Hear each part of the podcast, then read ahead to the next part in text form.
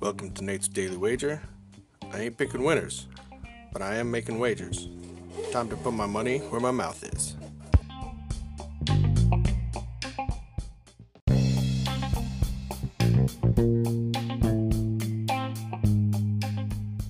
This is Nate's Daily Wager for September 14th, 2020.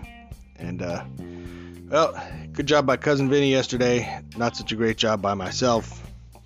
And, uh, but, uh, hey, we keep going, keep working. It was glorious to see have all that football yesterday. And we got two games tonight. I'm only going to look at one here. But, uh, looks like I may be going against conventional wisdom. Um, I like I like Pittsburgh tonight. I think they're gonna do a lot better this year. They got Big Ben back. They got plenty of uh, weapons, and look, the Giants are the Giants. You know, uh, and basically they suck. So we're gonna take Pittsburgh minus six against the Giants in Monday night football action. See anything better than that? Pound it. That's my pick, and I'm sticking to it.